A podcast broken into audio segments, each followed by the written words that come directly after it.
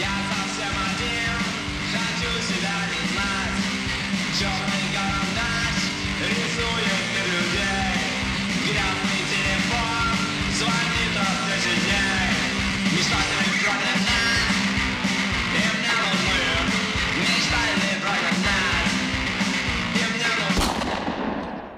Всем привет, друзья! Сегодня с вами снова тот самый подкаст «Пляцовка», подкаст про самые смелые инициативы и героев, которые их реализуют.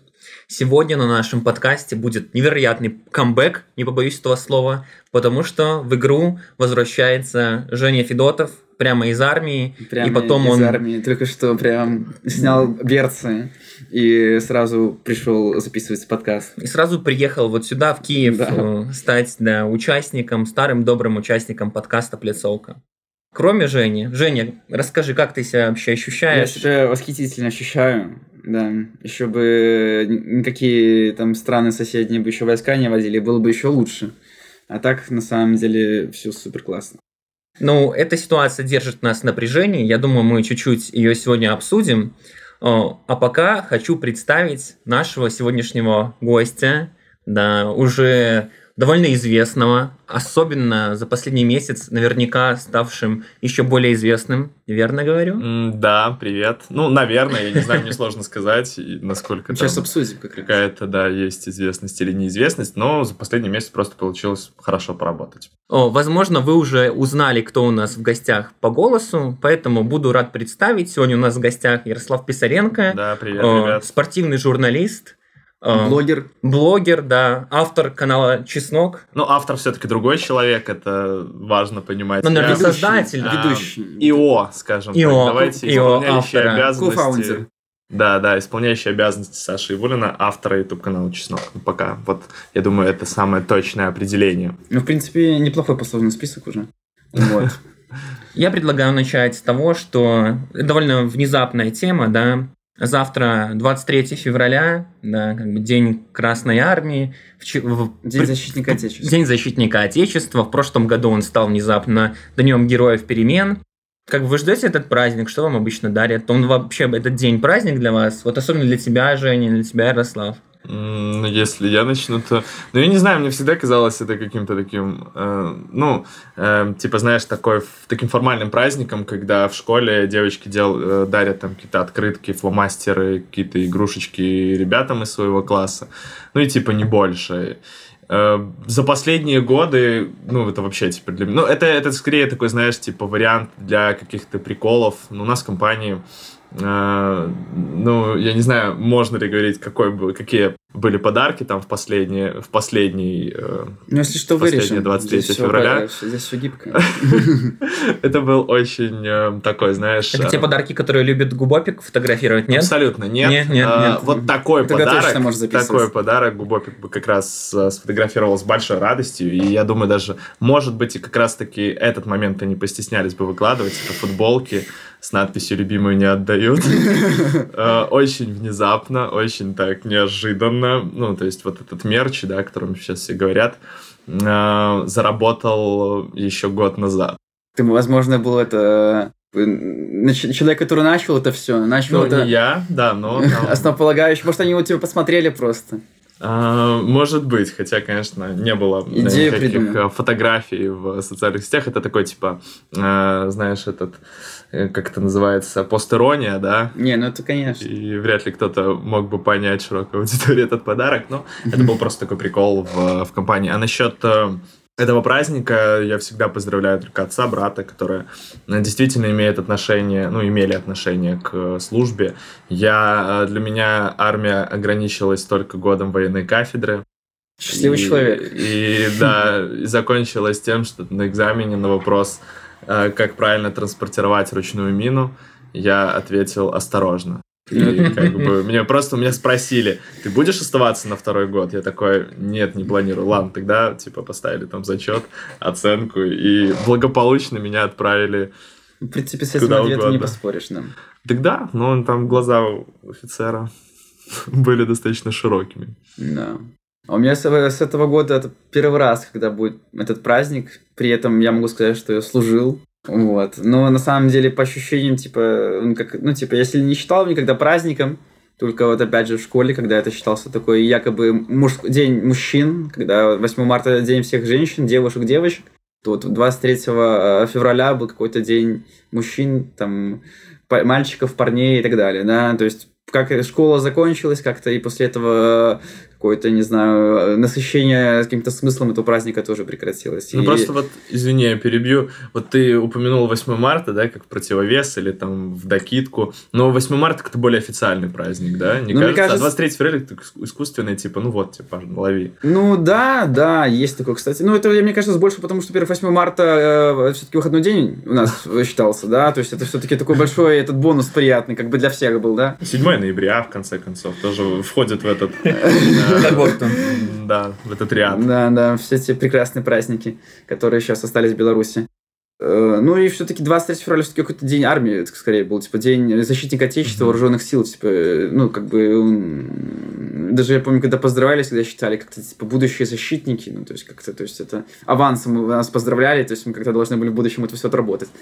Вот. Так отныне снова приобретенной частью твоей идентичности после службы в армии ты будешь считать этот праздник своим? Или Не- все-таки я не это не чувствую. твое? Я, типа, ну, ре- как бы, вот если бы ты не сказал сегодня, что завтра 20 февраля, я бы даже, наверное, бы и не вспомнил. Вот действительно.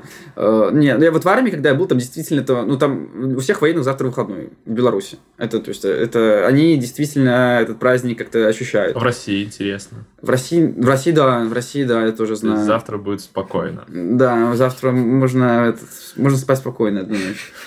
Вот. А а так нет, особо ничего не изменилось в плане каком-то менталь- в ментальном ощущении этого праздника. А ты что скажешь, Олесь? Как Ну- ты считаешь, в Беларуси будущего должно, должно быть 23 февраля? Ну, я считаю, что в Беларуси будущего этого праздника, конечно же, быть не должно. Довольно очевидно, довольно предсказуемо, ну так. О, Вот, не знаю, я с девушкой, да, она меня уговаривает, «М, Даша, привет, да, она мне все уговаривает, давайте что-нибудь подарю, но я не буду тебе на 23 дарить, а буду подарю тебе там на День Героев Перемен. Я говорю, ай, все это там фейковые праздники, просто если что ты хочешь мне подарить, подари 20-го, подари 25-го, и не говори, что это на этот день. А подари просто потому, что есть, и я надеюсь, такой для тебя замечательный. Ну, Я не знаю, я тут все-таки так не могу согласиться, что типа этого праздника быть не должно. Просто, может быть, он должен как-то видоизмениться, но все-таки нельзя там всех под одну какую-то когорту. Есть же, наверное, хорошая военная. И, ну, для них это будет праздник. Просто это не, ну, не должно быть так массово, типа вот эта милитаризация детей в школах с этими открытками, с танками и прочими штуками. Это С просто... красными звездами. Да, это просто должен быть, наверное, какой-то нишевый праздник, как там, не знаю, День журналиста. Я ж не выхожу на улицу там и Купаться в фонтане э, купаться в фонтанах и еще что-то. Ну, то есть это нишевая штука. Ну, ты, возможно, в Минске выходил бухать э, Кажется, возле журфака в сквер в этот день. В какой именно? День журналиста? Вряд Ну, ли. может быть, день журналиста, нет? Вряд ли, нет. Там, там были другие даты на журфаке. Но мог бы, но мог бы. Не, ну, кстати, Наверняка. раньше же была идея, когда вот Беларусь только обрела независимость, и у нас э, э, сидели много интересных людей в нашем парламенте, там тот же Зенон Станиславович Поздняк, и он предлагал от- э, отменить 23 февраля и сделать вместо 23 февраля э, День белорусской воинской славы. Это 8 сентября, когда... Битва Бел- под Оршей. Да, была битва под Оршей, вот. Ну, как бы тоже как идея такая. Ну, мне кажется, это вообще, честно, не самое важное принципиальное, что... Ну да, да, я думаю, это где-то будет там где-то в четвертом, не знаю, там списке по тех дел, которые мы должны будем сделать, когда Беларусь станет прекрасной, о которой мы все мечтаем. Но вы верите вообще в какие-то символические вещи? Да, возможно, вот м, Ярослав говорит, что это там может быть четвертого порядка, Женя тоже говорит, что это не первого порядка. Но, возможно, важность таких штук именно в символизме показать вот отныне это поменялось, отныне мы живем по-новому. Да. Это вот как я сегодня прочитал в чате, как какой-то бизнесмен, да, там в разговорах предложил, там, почему нужно, там, например, БЧБ-стяг, да, сразу сделать официальным и государственным, чтобы всех убедить, каждого человека, чтобы убедить остальной весь мир, что теперь Беларусь новая. И для этого нужен какой-то символический вот такой жест. Ну вот, нет, это, абсолютно верно э, в, плане символизма, как мне кажется.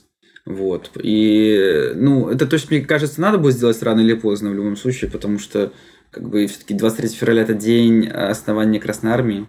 Ну, наверное, не очень как бы имеет, ну, большой смысл, то есть нашей армии как-то наделять, э, делать днем нашей армии именно день основания Красной Армии. Все-таки, мне кажется, наши вооруженные какие-то, наши войска появились пораньше, чем... Красная армия? Не, ну у нас все-таки была, как бы, там, все-таки Великая княж Литовского, все дела. Там, Ага. БНР тот же опять. Вот. Э, ну, не знаю. Насчет... э, мне кажется, есть такая в людях инертность мышления, да, то есть э, люди привыкли, что 23 февраля это нужно там, не знаю, кто-то мужу дарит там носки, да, какой-то антиперспирант, еще что-то.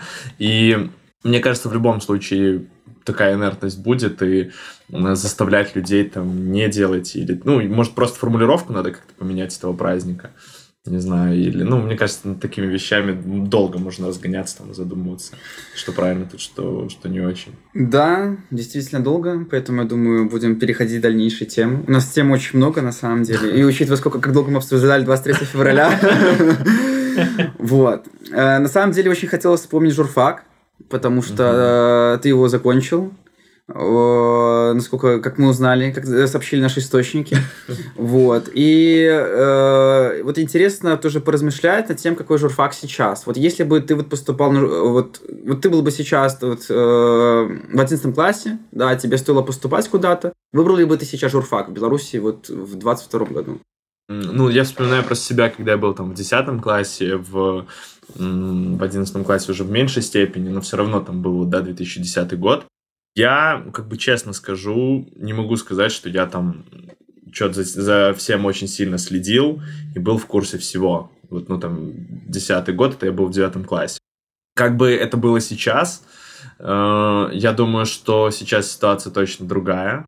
И я думаю, что мне было бы немножко неловко поступать на журфак. Ну, потому что э, я не представляю, как можно там идти на журфак и знать, что сколько там, 29 журналистов сейчас э, арестованы, и я не Ну, помню ну, точно Ну, около того. Да, Мне кажется, да. 29, 32, вот что-то какие-то ну, такие просто цифры. там 15 человек с Тутбая, Саша Ивулин, да, еще, ну, то есть там столько людей, и ты такой, поним, выбирая себе профессию, анализируя, что делали эти люди, ну, я думаю, что тут резонно задаться вопросом, а хочешь ли ты вообще такому обучаться, и чему тебя будут обучать, потому что для меня совершенно шокирующей стала новость э, пару дней назад она была, когда задержали Анну Викторовну Курейчик, Преподаватель. э, преподавательницу, это как раз моя кафедра. И причем э, это было очень интересно, мне казалось, она максимально идеологически выверенная, выдержанная. То есть она адекватная, безусловно, я с ней не так много там пересекался, но она вот была такой, ну, достаточно четко. Уже там после 20-го, да, я эм, анализировал некоторые посты и понимал, что, ну, она, скорее всего, вот, вот такую для себя путь и позицию выбрала. И ну, когда задерживают преподавателя, ну, каково студентам? Плохо студентам. И думать о том, тут сразу много вопросов, чему тебя будут учить, где ты будешь дальше работать. Ну, вот где ты хочешь дальше работать в Беларуси. Потому что тут вариант или э, на государственные какие-то СМИ, но это сейчас, наверное, не так приятно. Хотя, мне кажется, проще, чем э, в былые времена попасть там на телек или в какую-то газету. Ну или подвергать себя очень большой опасности. Ну, вообще, у нас как бы таких два есть факультета э, в Беларуси, то есть направления вообще, которые вот такие очень всегда, кажется, под таким давлением были, потому что очень боялись студентов с них. Это вот был истфак и журфак. И казалось, что вот это э, студенты такие какие-то всегда более свободомыслящие, всегда как-то могут что-то как-то перейти через какую-то черту. Вот, это вообще чувствовалось, когда ты учился на журфаке, что вот как-то кругом, ну, то есть у вас там были какие-то студенты, которые уже работали, скорее всего, там каких-то даже там э, независимых СМИ, там Тутбай, может быть, даже наша Нива там или Свобода, э, вот, и какое-то было давление на них, и вообще там как-то идеологически, то есть было давление на журфаке? Ну, наверное, все-таки я учился во времена, когда все было максимально спокойно. Вот насколько это можно, вот насколько это было возможно, вот там 12-17 год. Это такие, знаешь, там времена вот теперь я не знаю, как это можно назвать. Мя- Мягкая либерализация такой. Да, такая либерализация, но я вот ощутил, э, ну, у меня, да, много ребят, которые на Тутбае работали, и я ощутил э, такую какую-то странность всей этой системы. Ну, я ее ощущал, безусловно, там ранее, но вот м, для меня был очень четкий такой сигнал, когда я пришел на распределение. э, я распределился на СТВ, телеканал СТВ. Конечно же, у меня проблем с распределением не было. Я пришел, там сидела она ничья, она меня знала по моей работе, и она там с большим удовольствием меня распределила на СТВ, и все такие, класс, супер, я выхожу, вау. И потом встречаюсь с ребятами, у них там полная задница вообще. А при этом я знаю, что это очень крутые профессионалы, я там слежу и следил за их... там, Не про. Ананич. А, Или, может, про нее. если вдруг кто-то, да, подумал, то нет. Ну, я, я говорю про ребят, которые распределялись на Тутбай. И, и их там не распределили, их там предлагают распределять входники и так далее и тому подобное. А, Ну и вот тогда я понял, блин, типа, что за дичь какая-то. И мне вот в тот момент мне стало вообще как-то неловко, что я ну, в такой теплой ванне на- нахожусь, да, мне так все легко, типа, там, распред, работа и вообще никаких там, никаких проблем, мне было неловко. Вот я очень хорошо для себя зафиксировал это ощущение. Ну вот вообще говорят, вот на журналиста стоит идти, когда ты вот э, не можешь не писать, грубо говоря, да, то есть вот не можешь как-то не высказывать свою точку зрения, не можешь не писать, не можешь как-то там не снимать, не говорить о чем-то, вот. А вот что тебя мотивировало, почему ты решил именно пойти на журналиста вообще? Ну, и поступать. Ну, там не было, нету такой вдохновляющей истории, знаешь, типа, я пошел на журналист, потому что я осознал, что... Нет, ну, я просто эм, думал о том вообще, чего я хочу от жизни, я не хотел идти на какой-то, да, типа там мехмат и еще прочее, ну, потому что мне не очень нравились точные науки, и э, в итоге я играл в КВН в школе, и меня просто какая-то местная газета попросила написать репортаж там м, с какого-то фестиваля, куда мы ездили. Я такой, типа, ну окей. Они такие, напиши еще раз, еще раз, а может там другие темы. Я начал просто пописывать, мне было там прикольно. Я такой думаю, слушайте, если этим можно жить и что-то там зарабатывать, то теоретически, наверное, это будет интересно. И я просто начал... э, Ну, я тогда еще не думал про телек, на самом деле. Ну, с темой спорт уже определился. Нет, я бы сказал, что я думал, типа, мне бы поступить, а там что-нибудь придумаем вообще, на какую тему писать или снимать. Спорт как-то появился, на самом деле... Я не очень хотел идти в тему спорта, но просто на СТВ там искали человека, я думал, типа, блин, ну надо уже что-то работать. Это мой, наверное, второй курс или какой-то, ну, так, примерно в этом районе. И я такой думал, типа, ну окей, ладно, надо идти. И потом меня взяли на договор подряда, и я начал уже работать. То есть, э, ну, получается, что спорт как бы, то есть сам тебя выбрал, не ты выбрал спорт, да? Да, есть- можно сказать так. А потом я на самом деле осознал, что все-таки идти в журналистику нужно в ту тему, которую ты хорошо знаешь, ощущаешь, чувствуешь, да, э, потому что ну, только так можно стать профессионалом. Ну, ты не можешь обучиться, да, взять там резко стать каким-то финансовым экспертом, потому что это для тебя не базовый скилл. А спорт, ну, был всегда со мной. Ну, это же прикольно, да, осознание того, что э, ты не просто смотришь Лигу Чемпионов, а ты смотришь ее по работе. Ну, то есть, это немножко кайфово. Получаешь еще деньги за свое, да, Ну удовольствие. да, грубо говоря, да. А вот когда ты попал в СТВ, ты вообще то есть, ощущалось как-то, что вот именно вот на государственном телевидении, что какие-то там рамки, что там вот во спорте, ну, что- считается вообще спорт такой, то есть как это бесцензурное такое направление журналистики, вот как в, в советской какой-то, так и, в, наверное, белорусской, вот действительно это так было, либо что что-то как-то чувствовалось? Ну, мне сложно говорить про рамки, опять-таки, потому что на том уровне, на котором я работал на СТВ, я реально больше говорил там очки, голы, секунды, какие-то э, лайтовые, да, синхрончики, с микрофоном стоял. М, Ну, реально, типа, это как-то не сильно касалось. Я не могу сказать, что меня вынуждали говорить какие-то вещи, да, которые там э, противоречат моему мировоззрению. Ну, то есть все было достаточно лайтово, вот реально там спорт вне политики как-то не, не особо... Да и не могу сказать, что на тот момент было много каких-то тем, которые были в том числе там и социальные. А, Единственное, я помню, что мне когда-то э, поручили сделать репортаж с, э, по подготовке Беларуси ко вторым европейским играм. И, ну, конечно же, это важнейшее задание. Ну, Там конечно, просто- само собой. просто важнейшее. Я такой, типа, ну окей. Я там что-то подумал, там сделал пару звонков, съездил на пару съемок, что-то записал, какие-то там синхроны, все там сложил в какой-то текст. И этот текст редактировал не там штатный спортивный редактор, а редактор уже новостей, ну, то есть там повыше человек. Центр посерьезнее. Я да? не помню ее фамилии, ну, это, наверное, сейчас и не важно. Я, короче, иду на, ну, показывать текст, и она что-то там читает, там полная тишина в кабинете. я сижу там, что-то залипаю в телефон, а мысль, да, в сюжете последняя, там было что-то про вот там типа объекты там действительно строятся, пока там не всегда понятно по датам, но вот там спортсмены вторых европейских игр уже точно скажут, зашибись или не зашибись. Ну, вольная, да, интерпретация. И она такая говорит, а может быть это президент решит? Я такой, а я стою или сижу, и я стою так, шутка или не шутка, она шутит или она на полном серьезе. Я просто... ошибиться. Я, и у меня вот так поднимаются глаза, там она стоит, э, принимает там букет или там жмет руку, или какой-то диплом от Лукашенко, поворачиваю еще там этот диплом, я понимаю, блин, походу не шутит. И она просто снесла этот абзац и типа иди начитывай.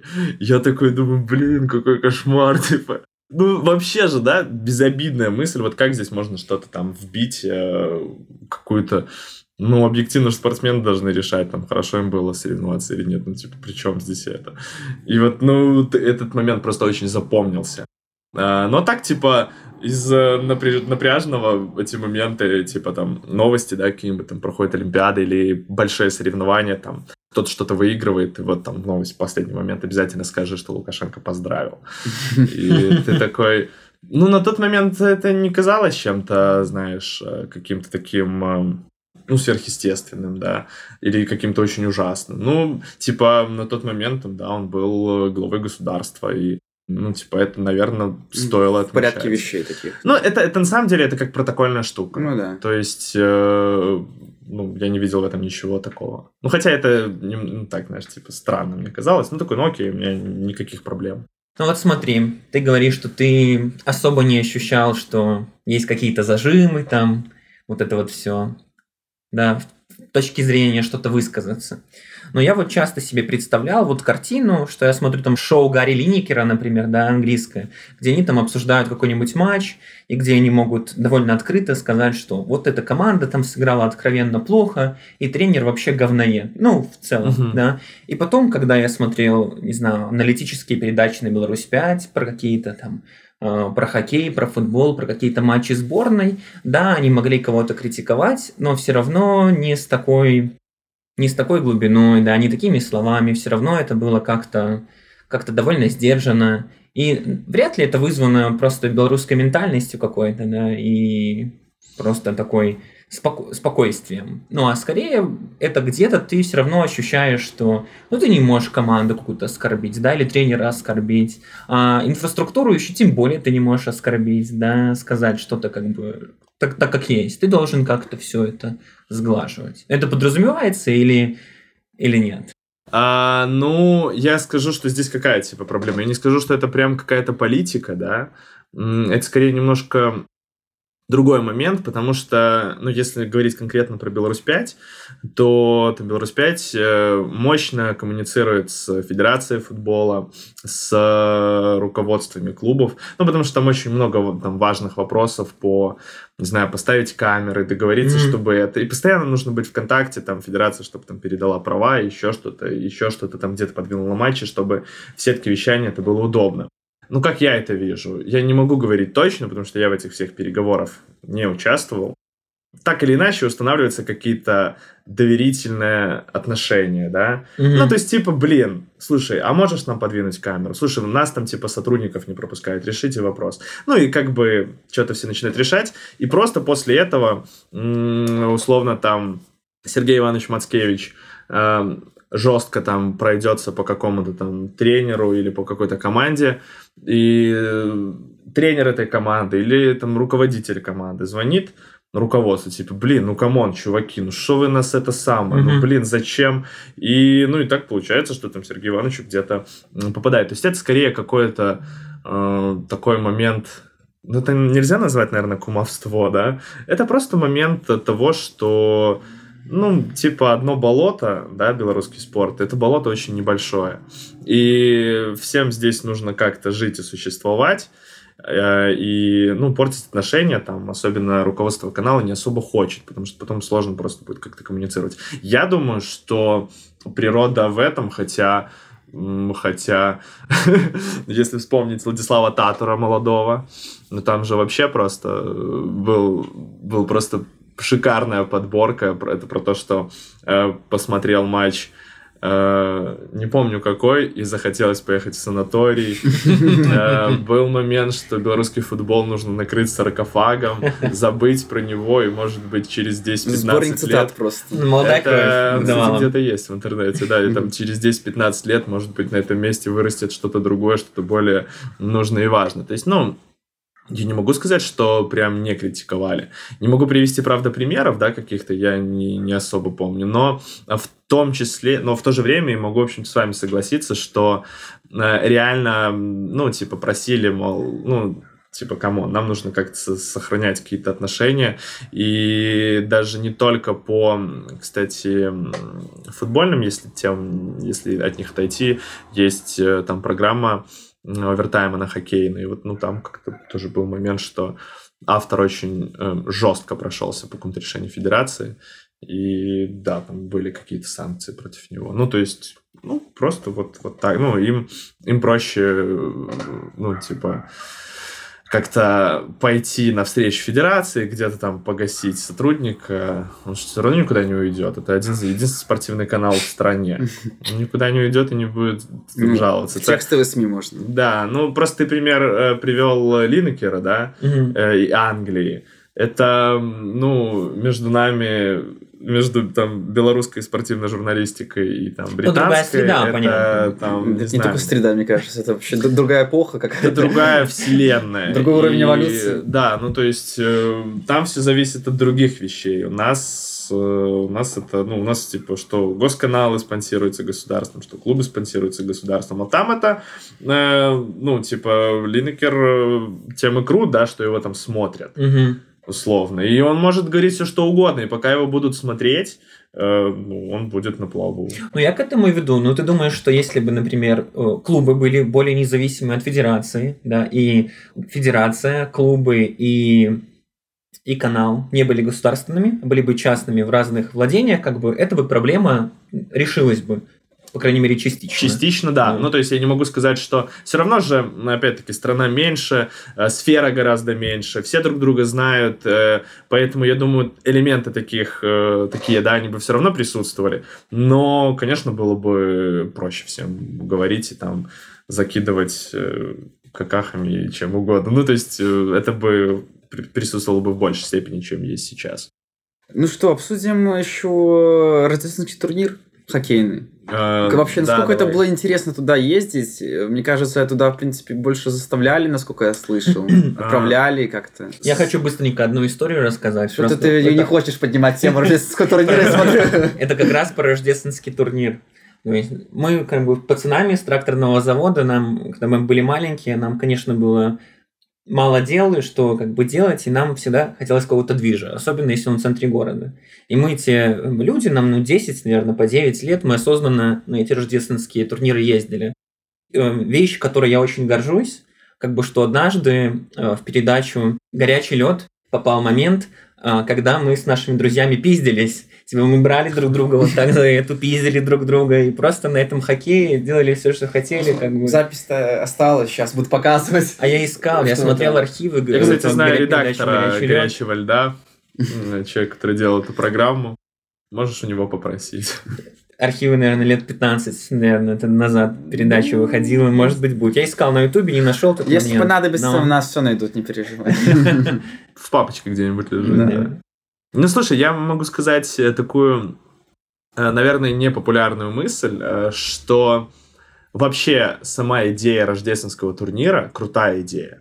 Ну вот, типа, давайте... Как любительского. Да, классный любительский турнир, на который приезжают э, чуваки, э, бывшие профессионалы, крутые, узнаваемые спортсмены, да, разные сборные, сборные там ну, там, не знаю, устраивают какие-то э, шоу показательные, да, они что-то там веселятся, куражатся. Ну, то есть это так или иначе тоже присутствует там сейчас, но все очень сильно заслоняет показуха. Вот уберите показуху, пускай будет на трибунах не 20 тысяч человек, а 5, но 5 тысяч человек, которые прям захотели прийти туда, да, пришли целенаправленно, они туда приходят, там какие-нибудь, не знаю, стоят стенды разных стран участников, да, они там что-то идут, движ, Париж, э, пиво выпил, да, уже Кто-то пиздится, весело. возможно, малые. Дети какие-то пиздятся.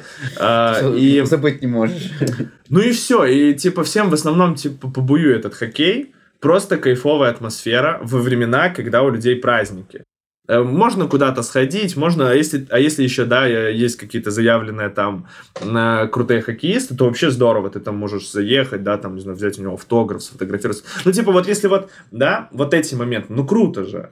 Это Да, крутая ну, идея. конечно, это вообще очень Но круто. э, когда начинают э, вот эти все сгоны людей, когда команда в Беларуси состоит из э, там профессиональных хоккеистов, Ну да, и когда это, ну это типа реально это смешно. И э, самый большой, да, идиотизм, что это все подается как реально главное спортивное событие мира. Э, И это вот, ну, и это как раз, эм, ну, то, что тебе сильно навязывает, ты начинаешь, типа, от этого дистанцироваться. Это нормальная человеческая реакция.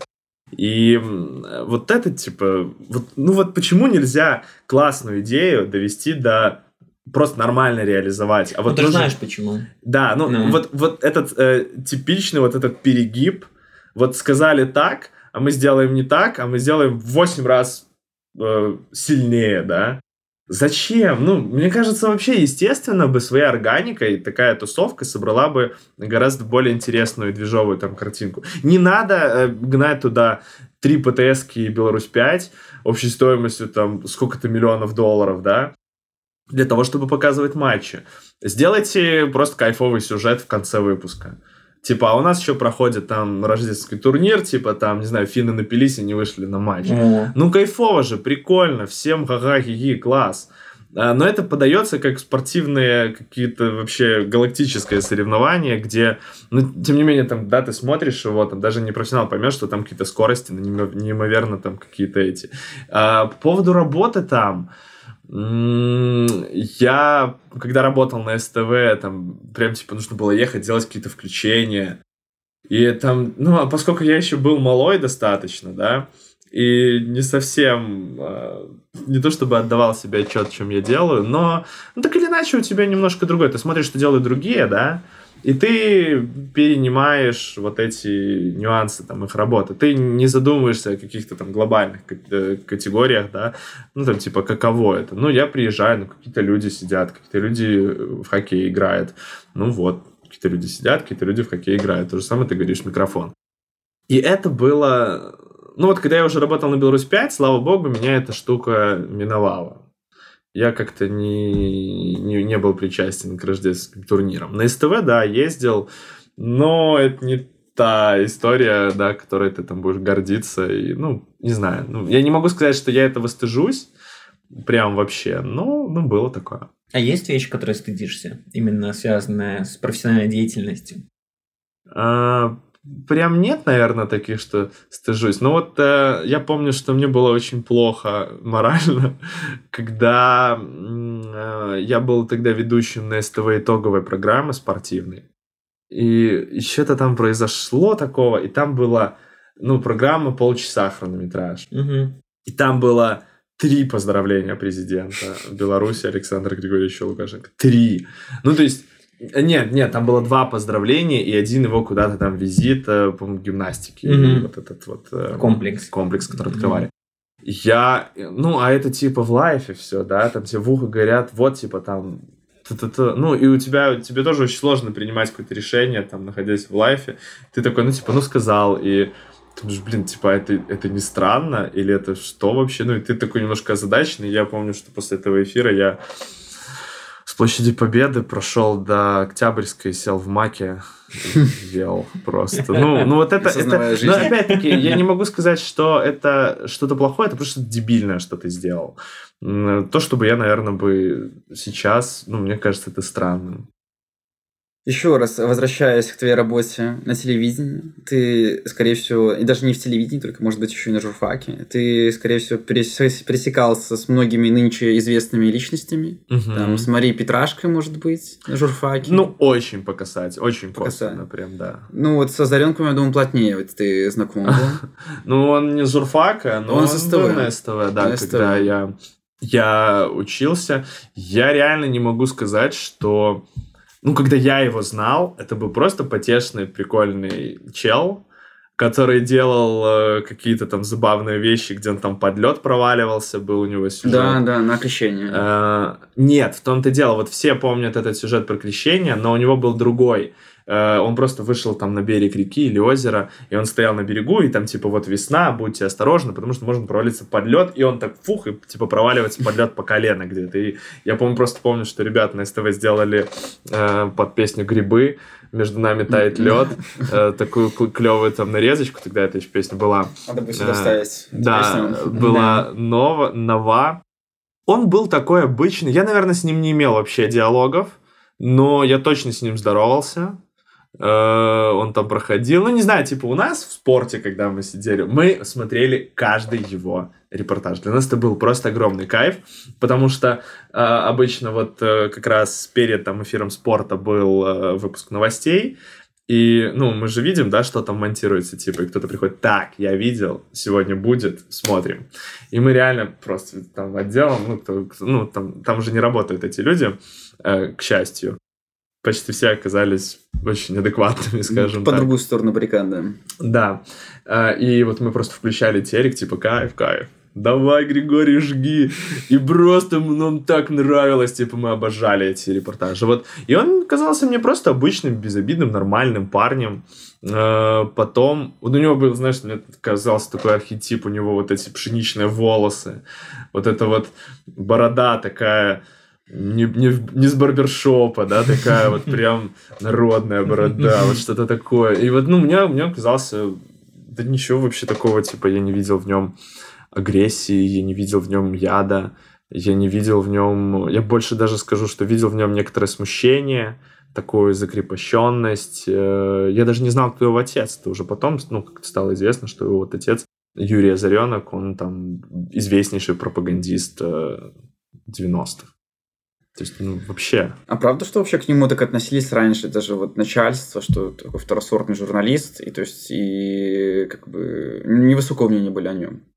Я более того, мне кажется, даже он о себе был невысокого мнения, потому что мне как-то э, что- мне рассказывал один человек, вот он был тоже в отделе кадров, когда Григорий возвращался из армии э, на СТВ. И он что-то устраивался, и ну, там вот этот человек говорит, что вот он стоит, и так что-то бормочет, типа, ну, мне хоть куда, хоть меньше на сюжетике делать, хоть что-то. Ну, то есть он... Я думаю, что ну, и руководство не сказать, что там сильно на него как-то рассчитывало, что это там будущее канала. Но... Ну, такой середнячок. Ка- Обычный. Когда, когда он начал вообще изменяться? Это именно вот перед Я августом? помню четко, помню, когда он изменяться начал. Наверное, ну, мо- может, он и раньше начал изменяться, но я как-то, я уже был на э, Беларусь 5, и где-то мне попался его эм, проповедь, не знаю, как это идентифицировать, в общем, его спич про коронавирус, где он... На Ютубе или это на СТВ было? А, ну, это оказалось и на Ютубе Ага. посредств- ну, впоследствии. А, и он там, типа, говорит, что... Я не помню точно всего, но там, типа, Беларусь страна-партизанка, которая встретит э, 9 мая, наверное. Ой, это известно, да. 9 мая без маски, и вот так э, открыто вот эта антиковидная какая-то риторика, когда ковида еще вообще не существовало, но в то же время уже на тот момент, я думаю, все понимали, что он есть, в том числе и в Беларуси. Я тогда, у меня даже была мысль ему написать. Э, без агрессии, без всего, просто, типа, написать, Ты типа... чё, чел, да? Григорий, Григорий, приветствую. Поним- Ну, мы там, типа, особо много не общались, но мне кажется, то, что ты делаешь, это немножко странно. Ну, просто мне хотелось узнать, что у него, потому что я тоже был работником гостелека. И у него что-то начала свистеть фляга, и я помню, что я даже написал одной сотруднице СТВ, которая, кстати, там сейчас тоже работает, и работает очень плодотворно, хотя я давно ничего о ней не слышал, и типа я что-то пишу, типа, а как Григорий вообще относится, что происходит? Мне, мне казалось, типа, это вообще не формат СТВ того СТВ, который я знаю, потому что там всегда было спокойненько, лайтовенько, не высовываемся из окопа, да, пули над головой, мы в окопчике, да. Ну, вот вообще, типа, максимально спокойно. Отличная передача была «Минские минчане», например. Описание. Нет, и как она называлась? «Минские, ми- Минские минчане», наверное, про город. Да, мне вообще восхищенно. Миншина, да, там какие-то такие программы, ну, я уже не помню. Ну, вот, и, и она, типа, ну, да ты все сам все понимаешь, ну, да, типа, он такой там своеобразный. Но потом она тоже начала какие-то делать, ну, человек, которому я писал, тоже там очень странные какие-то вещи, но больше мы с ней не, не общались. А, ты уже был на Б5. всё, Я уже был всё. на Мгм. B5, Да, но да, да. Если честно, если бы при мне был такой на СТВ, я не знаю, что я бы сделал. Я бы думаю, что... Ну, я думаю, что я бы сделал то же самое, что сделал в итоге, но я бы сделал это быстрее. То есть, получается, в 2020 году ты уже на Беларусь 5. Да. Работаешь. Да. да. А вот как вообще, вот как ты изменялась э, вот работа на телеканале с приближением к августу? То есть, как-то это... Были разговоры, может, какие-то даже в спортивной редакции? М, Ну, я не могу сказать, что прям типа что-то бы что-то начались какие-то разговоры про вот это все, когда, знаешь, эм, начали отменять матчи формально из-за того, что ковид, а по факту из-за того, что боялись кричалок «Живи Беларусь!» Э, И какие-то, да, стадионы ста- начали матчи отменять. И я помню, что там что-то была какая-то вводная, что, мол, если что-то происходит, какая-то провокация, кто-то выбегает, кто-то что-то кричит, вы, типа, просто ведете дальше репортаж, э, и все, и это не комментируете. Комментируйте что угодно, только не это. Ну, вот это, наверное, единственное, что такое помню. Вообще, типа, э, я это ощутил, наверное, летом 20-го, когда я ехал в какую-то командировку. Э, Ну, я же ехал в машине, которая там с, со всеми вот этими символикой, да. На- И, э, типа, это было, наверное, Солигорск. Командировка, вот едет машина, другая машина просто, ее, ну, нас подрезает, О, сигналит, подрезает, и чел достает три, ну, три пальца, да, из, э, из окна. Маша, ты где-то скрывается за горизонтом. Я честно, я даже не среагирую, говорю, что он, типа, хотел. Ну, и водитель говорит, ну, как что, 3%, типа. И, и, может, это даже было в той же дороге, но вот мы остановились возле стадиона, э, там что-то я, наверное, записал, может, потом куда-то поехал отмечать командировки, и, ну, просто я останавливаюсь, и все сигналят.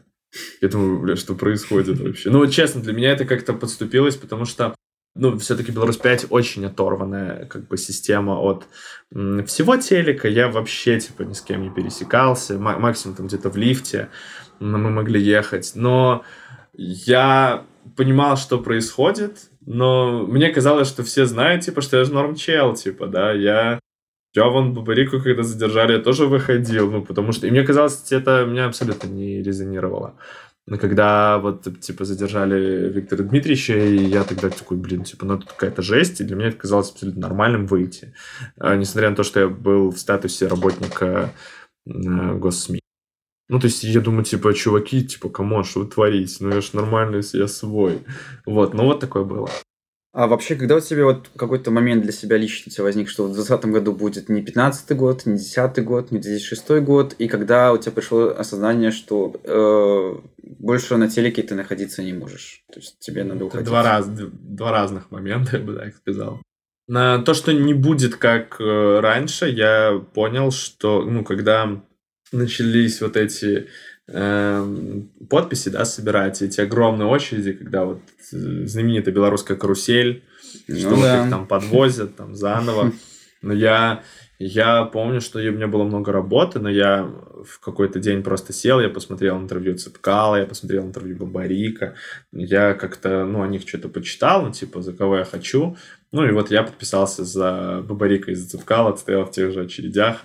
Я понял, сколько людей, я понял, ну, блин, типа, что-то будет по-другому. Другое дело, что я тогда был дико наивный. Мне казалось, ну, выберут другого президента, ну, что в этом такого? Во всех странах постоянно выбирают других президентов, и у нас ничего в этом нет. будет. Честно говорю, я был... Я понимал, что это не будет там супер просто, но мне казалось, что это неизбежно, потому что все люди, мне казалось, реально все люди эм, в эту всю историю как-то там за, затянуты. А когда я решил, что я ухожу, ну, это когда, ну, такой супер окончательной точкой стал, наверное, марш 16 числа.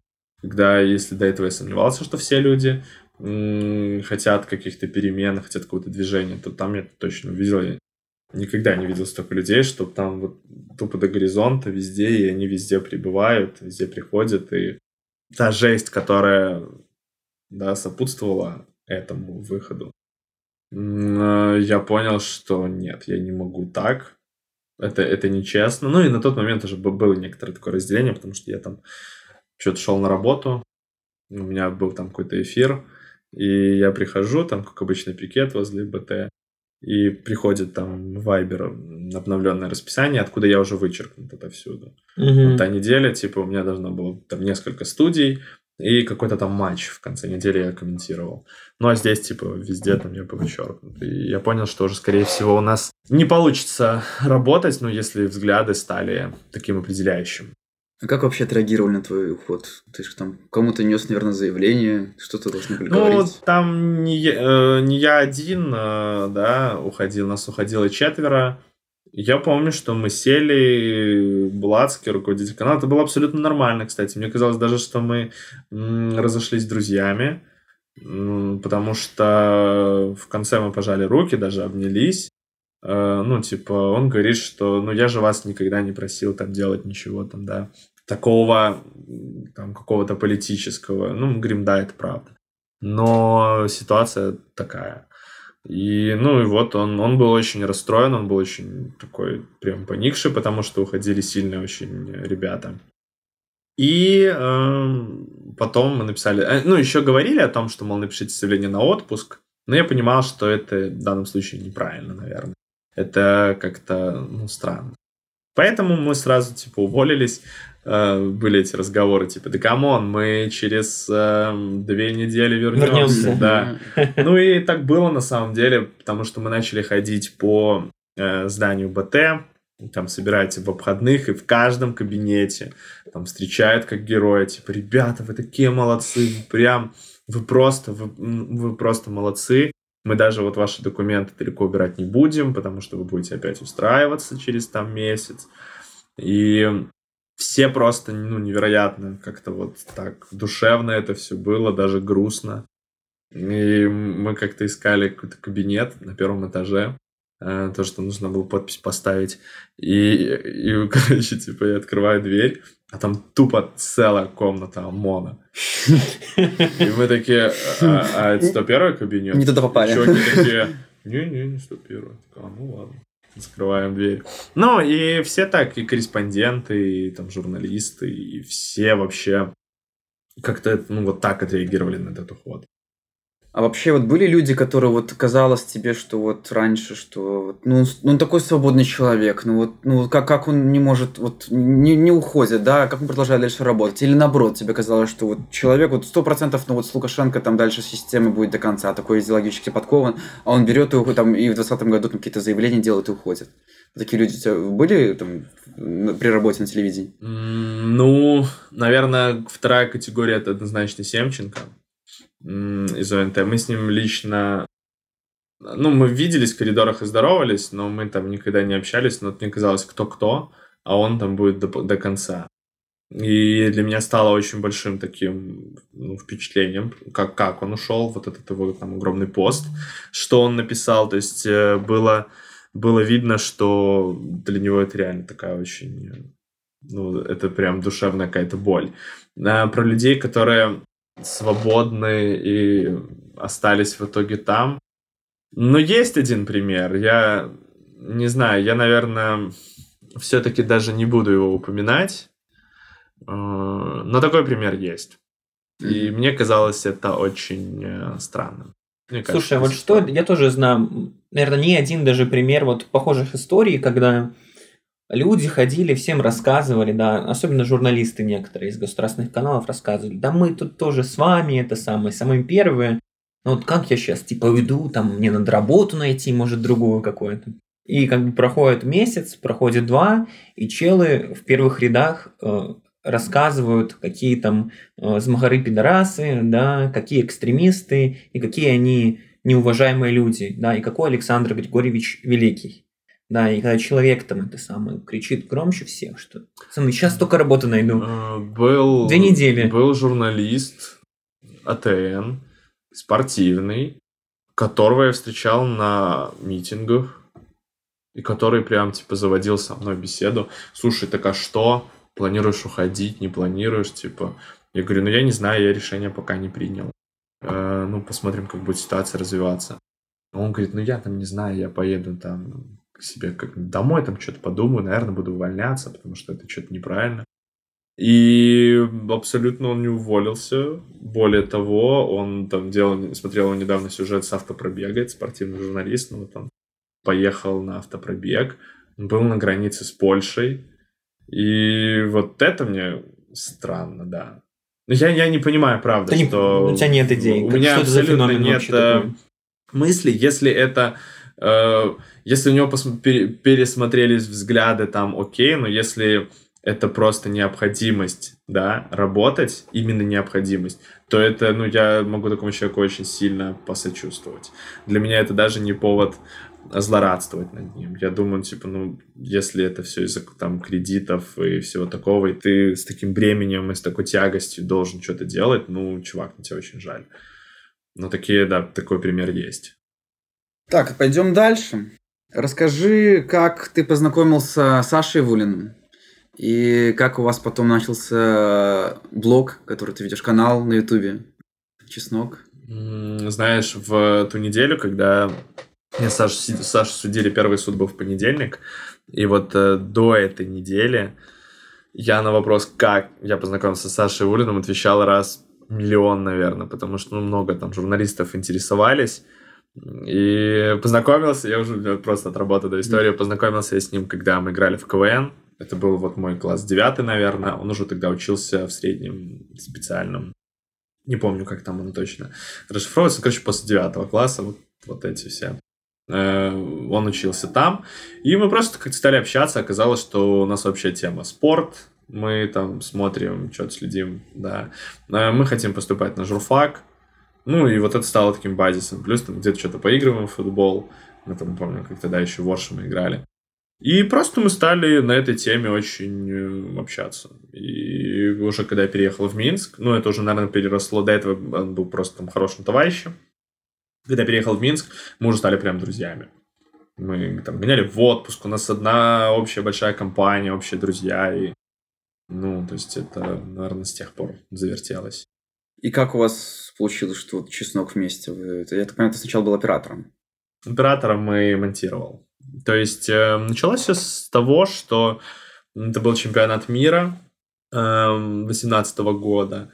Да, 18 И Саша, типа, говорит, давай, слушай, возьмем микрофон, камеру, мы погоним на фан-зону, и там какой-то опросик, ну, типа, так покуражимся, повеселимся.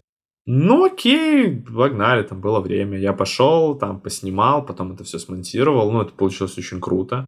И с тех пор просто Саша начал там генерировать какие-то идеи, типа, там, помню, когда Беларусь Люксембург обыграла, или кого-то там. Не часто такое бывает в последнее И, время. и типа мы вышли в 8 утра на Немигу, чтобы увидеть, как празднует страна победу над э, этой сборной.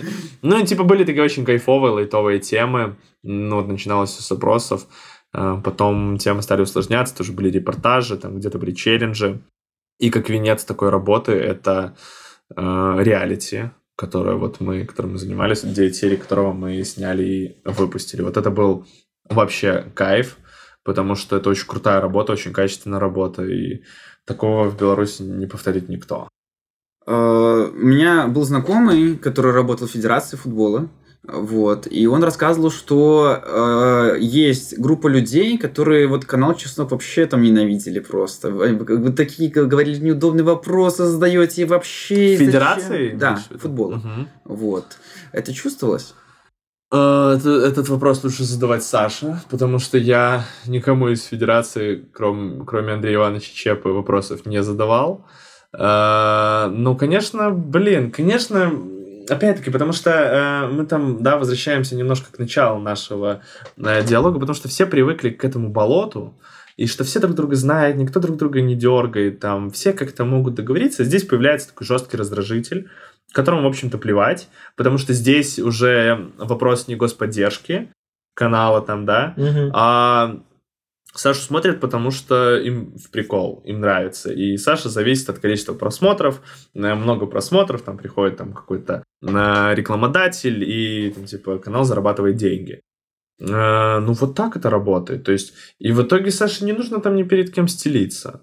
Он, он должен сделать шоу, как Линекер, да, и он может там говорить, что хочешь, да, ну, в рамках закона. И все, пожалуйста. Ну, в этом вся была проблема. Федерация просто не привыкла к такому отношению. Они не привыкли отвечать на вопросы, которые, возможно, не самые такие удобные.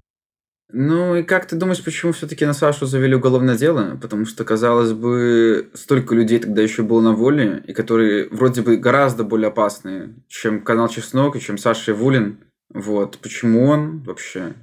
Это так- для так меня вышло? до сих пор остается какой-то самый странный вопрос, потому что даже если мы возьмем YouTube канал Чеснок и YouTube канал Жизнь Малина, да, Ну да. Ну, Малина все-таки была поострее, и тот контент, который, который генерировали спикеры Никиты, он э, ну, совершенно другой уровень, да. А Чеснок, там, к тому моменту мы производили спортивные реалити. То есть, ну, чисто про спорт, э, ну, понятно, там была социалка, но мне кажется, там зацепиться было очень сложно за что-то. Типа, за что там можно прийти. Э, Для меня это вообще очень-очень странно.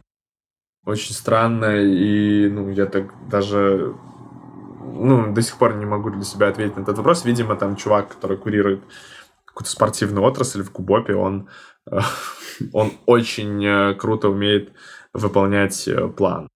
А вообще у тебя вот отношение к спорту белорусскому изменилось после 2020 года? Потому что вот, например, раньше я интересовался, вот, ну, типа, мне, я следил за, как бы, не за какой-то болел там определенную команду, вот в целом за высшей лигой следил, там вот Лисакович перешел в Локомотив, о, прикольно, там Шкурик куда-то пришел, там много голов забил, тоже прикольно, классно, интересно следить. Но после как-то 2020 года там, по-моему, ну, как-то вообще совсем неинтересно стало. Вот у тебя еще есть какой-то вообще интерес к какому-то там спорту, белорусскому командам, там, не знаю, где-нибудь интересно последить? Ну, да, наверное, это такая инерция все равно существует. Тебе интересно там следить за отдельными людьми, но этот интерес очень сильно, конечно же, потугас в последнее время, потому что для меня все-таки футбол это, знаешь, там, ну, через призму даже профессии, то есть ты приезжаешь на стадион, там что-то идешь в пресс-службу, со всеми здороваешься, там что-то там потом какие-то интервью. Ну, то есть ты смотришь футбол, это ты рядом находишься, ты ощущаешь это дыхание, это было очень кайфово. А, Поэтому, ну и не было других проблем. Типа, все было хорошо, все на свободе, все круто, да, ну то есть такая немножко малодушная позиция. Но вот тогда я спорт чувствовал, ощущал по-другому. Сейчас этого, этого нет. И более того, я даже не представляю, как можно все вернуть. Чтобы это опять было прям, ну, таким, той отраслью, которая тебе нравится, от которой ты кайфуешь и где ты хочешь работать. Я Реально не представляю. Еще вопрос от зрителей, от слушателей наших. Вот. А, э, У тебя был интервью с Чепой, Да. где он рассказывал, что вообще в высшей лиге все куплено. Вот, я, честно говоря, не смотрел, но мне вот рассказывают, что все куплено, и вообще заранее, типа, жал- он говорил, что жалко ему зрителей высшей лиги, потому что, как бы, они иной раз думают, что там все реально, на самом деле уже много года все договорено заранее. Мгм. То есть я, честно говоря, ну, то есть не, не верится даже в это, честно, иной раз, что ты веришь в это, что действительно, что там Динамо Брест там как бы заранее где-то договорились, что станет чемпионом э, и так далее. Ну, я думаю, что здесь слова Андрея Ивановича нужно интерпретировать э, в том контексте, что э, вот этот есть там, да, сейчас доклад Фонда спортивной солидарности, да, где говорится о том, как назначали судьи для того, чтобы там достичь какого-то результата. Э, но такое было всегда. Э, Я думаю, он это имел в виду, что всегда были там, вот был когда э, Батэ э, с э, Капским старшим, Э, И, ну, тогда весы больше в сторону э, Батэ, да, склонялись. Просто потому что эта команда финансово самая, самая крутая, это флагман, и условно там Если придет на Федерацию Капски на всех наорет, э, кого вы судить поставили, да, э, то, ну, им будет сложно. А, э, грубо говоря, судью даже не обязательно всегда нужно покупать. Но, опять-таки, это когда я уже понял после диалога с Андреем Ивановичем. Когда ты судья, и когда к тебе приходит разъяренный Капский и говорит, не дай бог будет хоть одна там какая-то ошибка, да, в сторону Батэ, ну, ну, типа, я, ну, все, типа. И чел такой думает, бля, если он видит эпизод там 50 на 50, он не свистнет. Ну, и в обратную сторону то же самое. Если там он увидит, что 50 на 50, он, скорее всего, свистнет. И отсюда такая ситуация, это та же проблема, потому что, ну, это все государственно, никто не защищен в плане того, что если бы у нас была там профессиональная футбольная лига, наверное, как-то отношения бы строились по-другому. Но у нас нет профессиональной на футбольной лиге, у нас все вот такое местечковое, все такое какое-то домашнее, а в домашних условиях тебе даже не нужно там носить взятки, какие-то шоколадки. Когда-то просто... хотели сделать, я помню, при Румусе. Ну, хотели сделать, и Зайцев об этом говорил, э, это уже, наверное, при ну, это позже, было, да. да. Э, много кто об этом говорил, и на самом деле, наверное, это единственный вариант там развития футбола, но мне кажется, сейчас это просто невозможно. Ну, я не могу представить, чтобы команды нашли спонсоров, э, которые бы там платили им какие-то вот деньги, да. Ну, хотя, конечно, это решило бы многие вопросы белорусского футбола. Ну, и ты давно уже живешь в Украине, в принципе. Ну, относительно. Ну, да, да. Вот. Давай... Сколько ты уже тут? С 24 июня. Давай э, три э, вещи, которые вот э, Украина... Э, Беларусь может взять Украине, у Украины, и три вещи, которые Украина может взять от Беларуси. Позитивных. А, я думаю, что вот у меня первый пункт будет такой зеркальный. Вот э, украинцы, они офигенно ценят себя. Они офигенно могут подстоять за себя. Э, это иногда слишком. В плане того, что к тебе приходит официант, и если ты у него что-то типа вот что он не прав, он будет себя защищать. Mm-hmm. В, по большому, да, количестве случаев. Он типа, блин, я ж тут этот. Ну, он, он, а белорус, Белорусы более померкованные, они себя не любят, они себя недооценивают во многих моментах. А, а вот очень хотелось бы, чтобы вот часть этой, да, вот этой энергии отдали бы белорусам, чтобы украинцы чуть-чуть, да, были поспокойнее в некоторых моментах, а белорусы наоборот. А, я вот думаю, вот здесь такой очень важный момент. Я думаю, что э, украинцам нужно позаимствовать у Беларуси, знаешь, некоторую такую на бытовую порядочность, может быть, в плане того, что в Украине очень сильно ощущаешь, когда просто идешь, что тебя везде хотят наебать. А, Я уже чувствую, как к нам в студию дверь национальный корпус поднимается и правый сектор. Вот, ну, типа, реально э, есть такое, такое ощущение. Но, опять-таки, это не в обиду стране, но очень часто я ну, мог такое заметить, что, там, знаешь, типа, ты идешь, э, видишь черешню, говоришь, спрашиваешь, сколько, они там тебе говорят какую-то цифру. Ты покупаешь эту черешню, идешь дальше и понимаешь, что дальше черешня стоит в три раза дешевле. Я просто цен не знал. И она мне сказала, да, с кондачка какую-то цифру. И, ну, блин, мне кажется, белорусы в этом плане гораздо более такие честные, такие вот ну, душевные, что ли. Что еще Украина может взять от Беларуси, это мусорки потому что, ну, иногда реально их не хватает на улицах, потому что э, в Беларуси они тупо на каждом шагу. И я помню как-то, знаешь, э, я прогуливался с собакой, меня там попросили с собакой погулять. Э, собака сделала свои дела, я взял пакет, забрал эти самые дела и так думаю, куда выкинуть. И я ходил вот с этим пакетом с какашками просто по району, потому что я не мог найти мусор. В итоге дома попросил, да? Ну, не помню как, но я там с трудом нашел какое-то какое место, где вот есть лавочка и мусорка. А в Беларуси мусорка везде.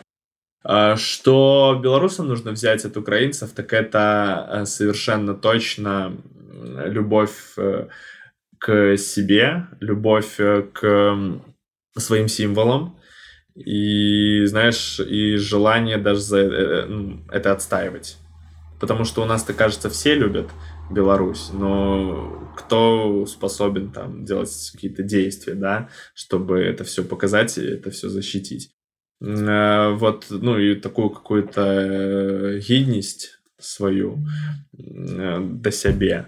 Наверное, это стоит, это ну, как-то этому поучиться, не знаю, или это откуда-то из себя доставать, я не знаю, как это может проявиться. И что еще, что еще Украина должна, что еще Беларусь, да, должна взять mm-hmm. у Украины сейчас... А, лоукост, конечно. Даже без них.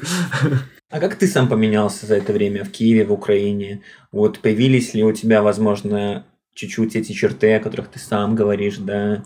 Я не могу сказать, что я ассимилировался в, в Украине. Ну, то есть у меня не так много знакомых украинцев. Они есть, они начинают там появляться, ты с кем-то начинаешь общаться, заводить знакомства, но как бы я думаю, что там плюс-минус я остался тем же именно в плане Э, ну, какого-то психологического, mm-hmm. морального состояния. То есть, ну, я все равно общаюсь с белорусами, которые либо здесь, либо там они в других зарубежных странах относительно Беларуси, но они так или иначе где-то есть. Ну, в том числе и с людьми, которые находятся в Беларуси. Э, просто там как-то по, по телефону еще как-то. То есть, ну, я думаю, что не могу сказать, что я как-то очень сильно изменился. Просто знаешь, мне кажется, среда так сильно влияет. Я вот по себе помню, что когда я тоже сам уезжал где-то в июне, да, и как только приехал, у тебя сразу настолько жопа расслабляется, что у тебя аж мышление меняется. Ты был как бы в тот момент в Беларуси заточен как бы на функцию выживания. Ну, типа пресс всегда напряжен. Ну да, да, да, чтобы там, все было нормально, все в порядке, никто тут за тобой не следит. Да. Ты приезжаешь, и все, у тебя как бы уже установка на развитие. Тебе что-то надо делать, как-то как бы общаться, и вот этот э, груз риска, задержания, все вот это уходит, и ты расслабляешься.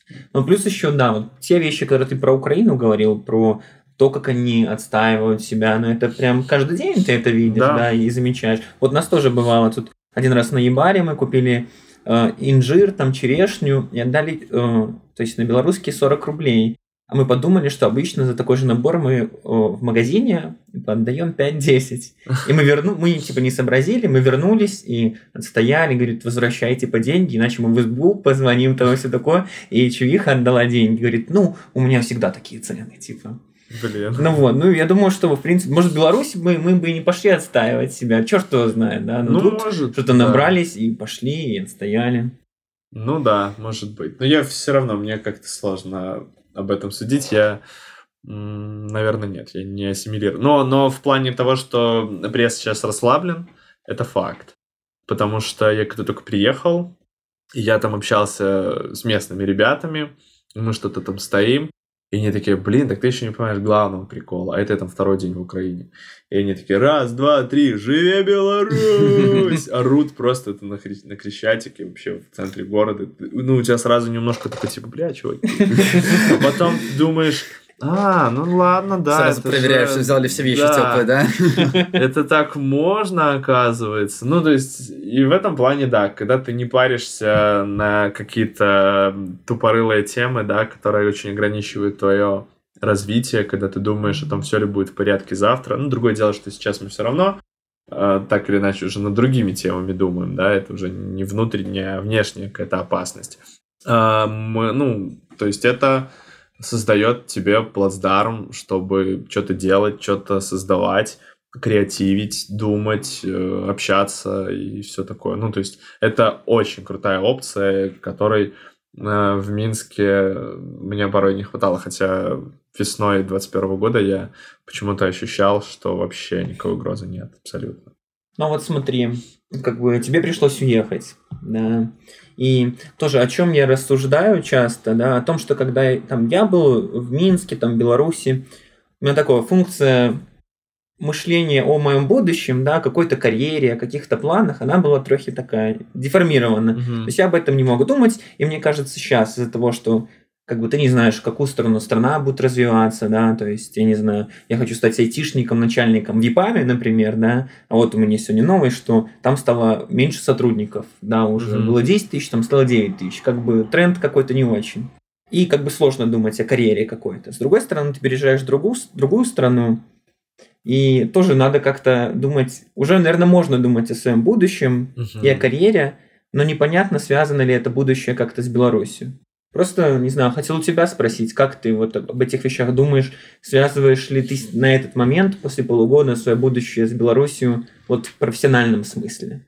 А, Я, когда... Ну, я так начну с такого небольшого предисловия. Я в двадцатом году, я уже так на полном серьезе думал, что, блин, надо строить квартиру уже, как-то вот так сесть, что называется. Собака, жонка была. Ну да, да, грубо говоря, о таких каких-то вещах. Ну, Это было, наверное, весной.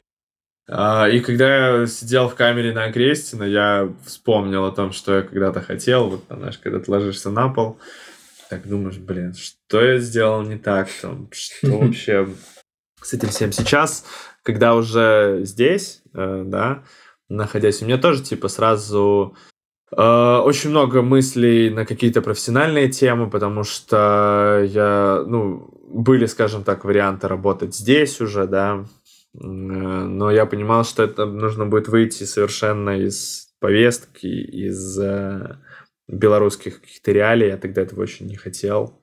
Ну и сейчас тоже. Э, Хотя от этого, конечно, очень устаешь. Я думал, типа, тоже, ну, может, там реально есть смысл найти какую-то другую работу, а сесть в Украине, там, думать уже здесь квартиру себе строить. Но сейчас я вообще так не думаю. Ну, потому что сейчас такой мир, когда все меняется. Я не знаю, там, ну, уже день закончится достаточно скоро, может, сегодня уже ничего не произойдет такого. Уже Байден выступает. может, Да, может, там. Байден реально что-то выступит, сейчас расскажет. И вообще все поменяется, что нужно будет уезжать уже, не знаю, там, в Америку за спокойной жизнью. Не знаю, вообще не планирую свою жизнь сейчас никак. Ну вот э, вперед на несколько недель максимум. Мгм. И то это больше связано с какими-то профессиональными моментами, что я должен сделать, и ну не больше. А личная, личная жизнь сейчас на жесткой паузе в плане того, что, ну, типа... э, Тяжело привязываться к чему-то. Тяжело да. привязываться к чему-то, к кому-то, и э, об этом тоже как-то очень мало. Ну, Тиндер скачан, нет? А слушай, у меня есть скачан Тиндер, но... Украинки, взять на заметку. Я, да, я даже думал уже с кем-то пойти встретиться, там даже насмотрел какие-то себе варианты для встреч.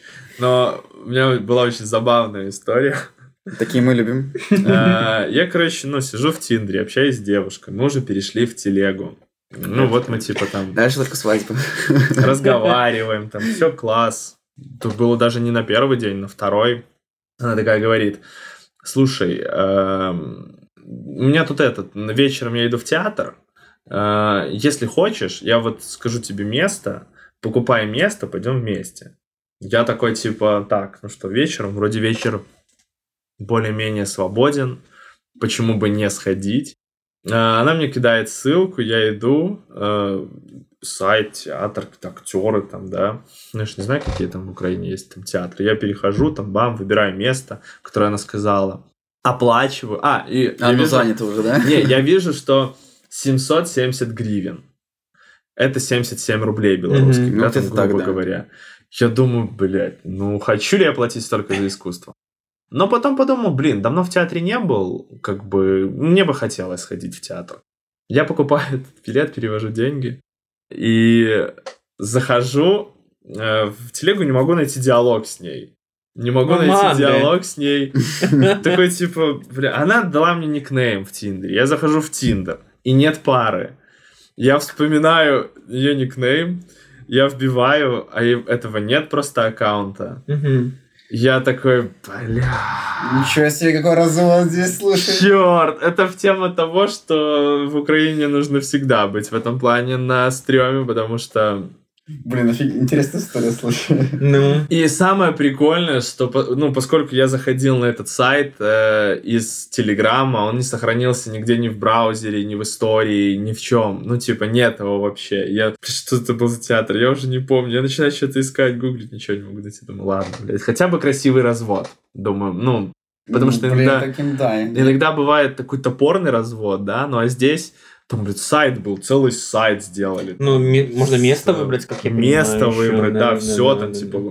Оплатить, там, какие-то актеры, э, вверху, там, знаешь, какие-то фотографии, их, анимации. Думаешь, блядь, ну, вообще не подумал, честно. Блин, слушай, красиво. Ну, развели меня, да, на 770 гривен. Я как-то думаю, ладно, хорошо, хотя бы красиво развели. Да. Ты потом карту менял, там нет, или... А, так я ж ничего там не вбивал. Просто там- перевел, Я получается, просто, всё. ну, как э, перевод денег, там, ну, у тебя это 3D Secure, ты вводишь этот, э, ну, код. Я ж не скидывал фотографию, да, там, с CVC этим кодом. Мгм. Даже если бы скинул, он все равно там подтверждение через... А ты переводил на карту, получается. Ну, получается так, так да. получилось, что да, там просто нужно было ага. введите свои реквизиты, как и на любом Ага, сайте, где ты ага. что-то покупаешь. Там билеты я покупал, вот сегодня там то же самое. Мгм. Бам, CVC, приходит сообщение, кайф. Ну и в минусах оказался. Ну, блядь. Ну, поэтому сейчас я подумал, а, нет, Тиндер не моя история. Тут опасно. Да. Ну что, будем Да, потихоньку заканчивать. Да, да, да. да. Маленький блиц на прощание, да, куда же без него. Мгм. Вот. Ну, тут такой, это не- можно коротко отвечать, можно не очень, как, ты Как у сам Дудя, считаешь. короче, Ну, всё. как бы да. Ты да. уже прошел Не- эту не- не- волну. Да, да. Кстати, был какой-то всплеск популярности после того, как к Дуде попал? Ну, да, да. Я вот в этот день я там делал проект один, он никак не связан с чесноком. Я такой, ну, у меня обычно это, это там задача занимает часов 6. И я сажусь, и мне там сообщение типа, ты был у Дудя. А это было как бы строгий, строгий, строгий секрет. Потому Мгм. что, ну, это просьба Юры, типа, мы вообще об этом не говорим нигде, никуда. И я такой, типа, откуда ты знаешь? И он такой, ну, блин, что у меня глаза есть. И я захожу на канал, вышла, ну и все, типа, понеслась.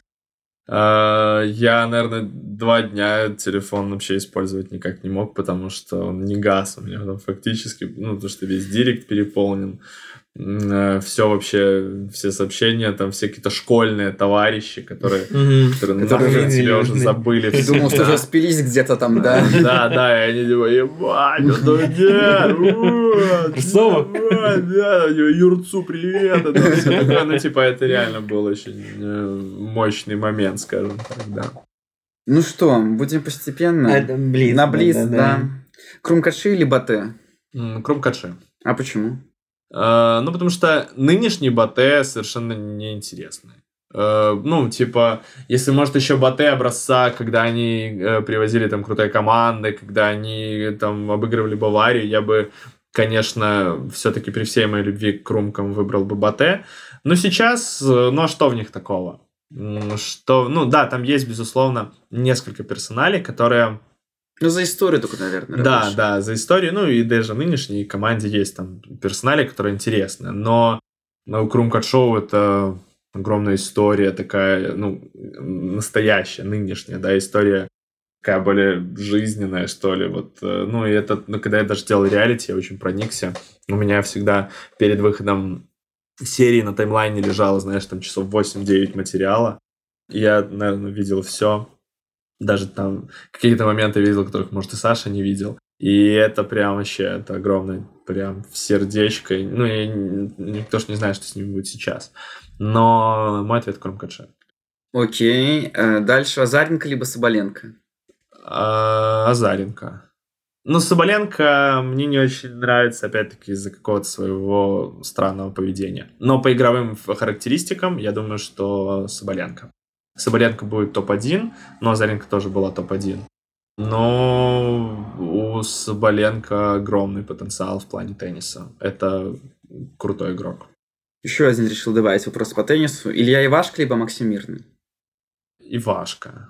Ну, потому что как-то вот у Мирного было пару каких-то мом- Хотя, ну, хотя, конечно же, блин, по своему статусу, да, э, это Мирный. Но я про Ивашка, правда, давно уже ничего не, не читал. Но он там, по-моему, очень круто тоже выступал на каких-то В турнирах. топ-50 сейчас. уже. Да, он уже в топ-50.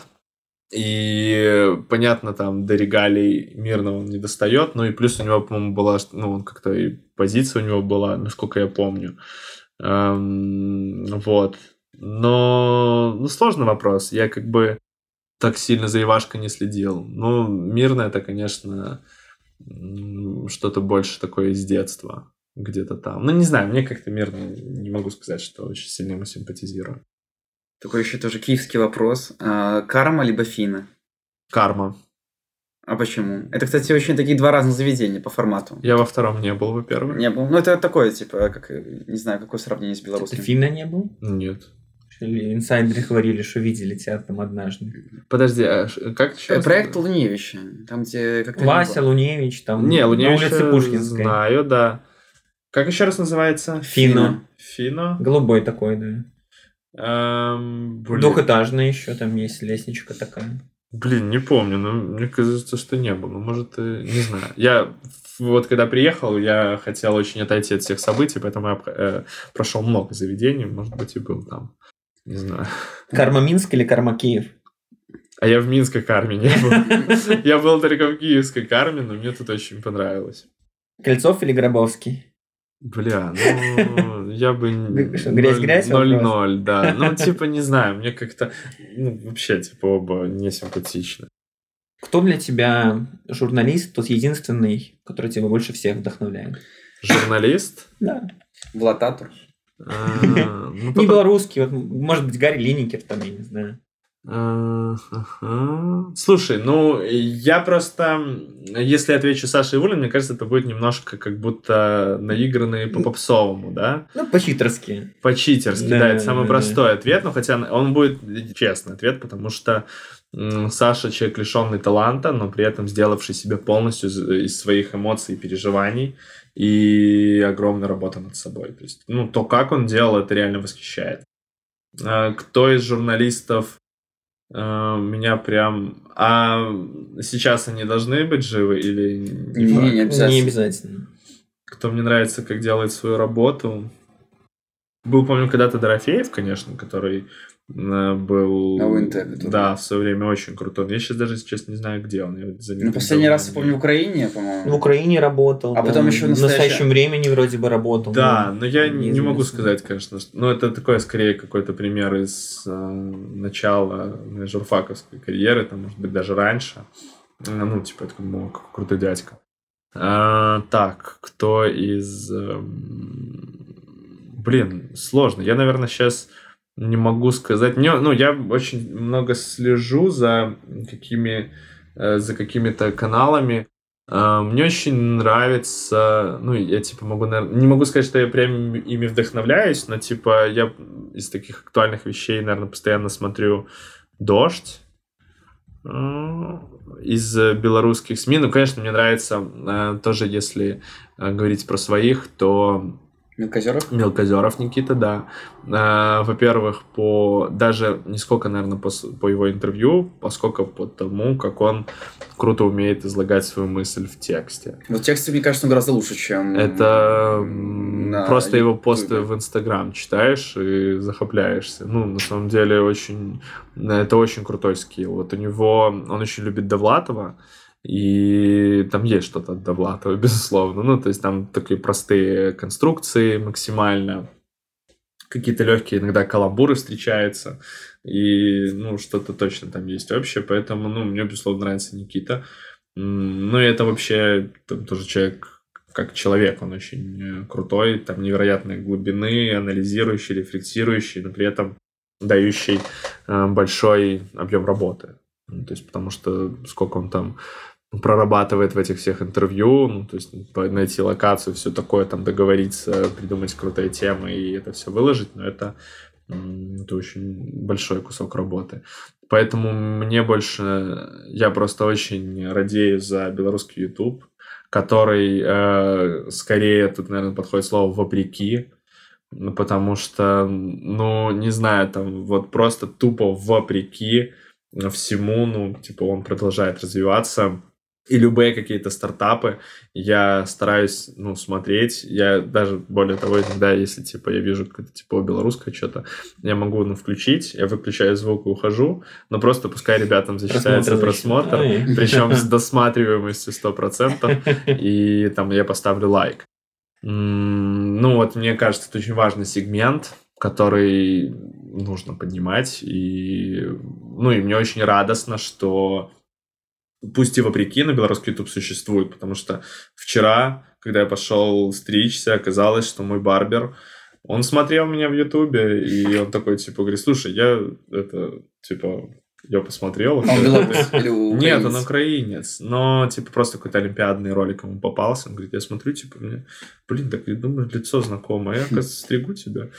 Круто, вот, круто. ну, то есть, э, и это кайфово, потому что, опять-таки, да, я могу вернуться к вопросу, что э, белорусам стоит перенять у украинцев, это крутые медиа. Потому что, ну, в Украине это реально, не знаю, на 5000 голов выше, э, куча каких-то интересных вещей, которые есть в Ютубе украинском. а, Причем этот Ютуб украиноязычный. Это еще один очень важный момент. Ну и здесь только, только нужно реально брать примеры, стараться хоть сколько соответствовать, насколько хватает твоих сил. Поэтому вот так. Макс Корж либо Михалок? Слушай, я выберу Коржа. Коржа. По стилю? Или... По стилю. Именно по музыкальному стилю. Хотя, конечно, ну, Михалок, э, там автор кучи крутых э, хитов. Э, Но мне почему-то... Ну, вот если это Блиц, и вот что я хочу выбрать, я бы выбрал Коржа. Ну и давай одну вещь, которую ты пожелал бы в свои 27 себе молодому, а может быть и нашим слушателям. Слушай, я бы пожелал себе, э, ну, так, тут нужно подумать. Я бы пожелал себе делать все так, как я и сделал. Ну, по большому счету, я не вижу, что э, где-то там, знаешь, глобально ошибался или какие-то еще были моменты, которые хотелось бы исправить. Ну, я бы просто пожелал себе больше чуть читать, э, чуть-чуть больше интересоваться всем белорусским, потому что, ну, я был очень вот такой вот долгое время во многих классах. Ну, оказалось, что в Беларуси реально очень много классных инициатив эм, и классных вещей, которые нужно посещать, нужно смотреть, читать, вот э, интересоваться своим.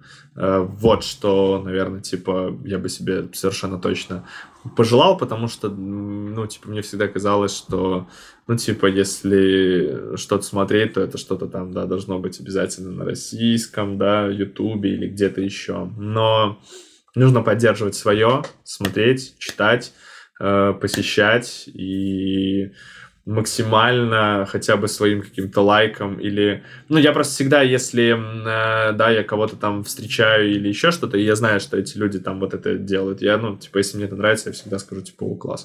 Я, типа, восторгаюсь там, вот, вот это мне прям очень нравится. Ну, то есть максимально поддерживать, насколько у тебя есть возможности и силы. Хорошая нота для Да. окончания подкаста. Спасибо, что пришел. Да, Будем спасибо, что позвали. Надеюсь, это было не так марудно. Не, все то, все. Всё. Всем пока, спасибо, что были с нами. Учора быў дзень э, учора быў дзень э, роднай Роднай мовы, таму якраз чытайце па-беларуску, О, слухайце гэта вы, да, да.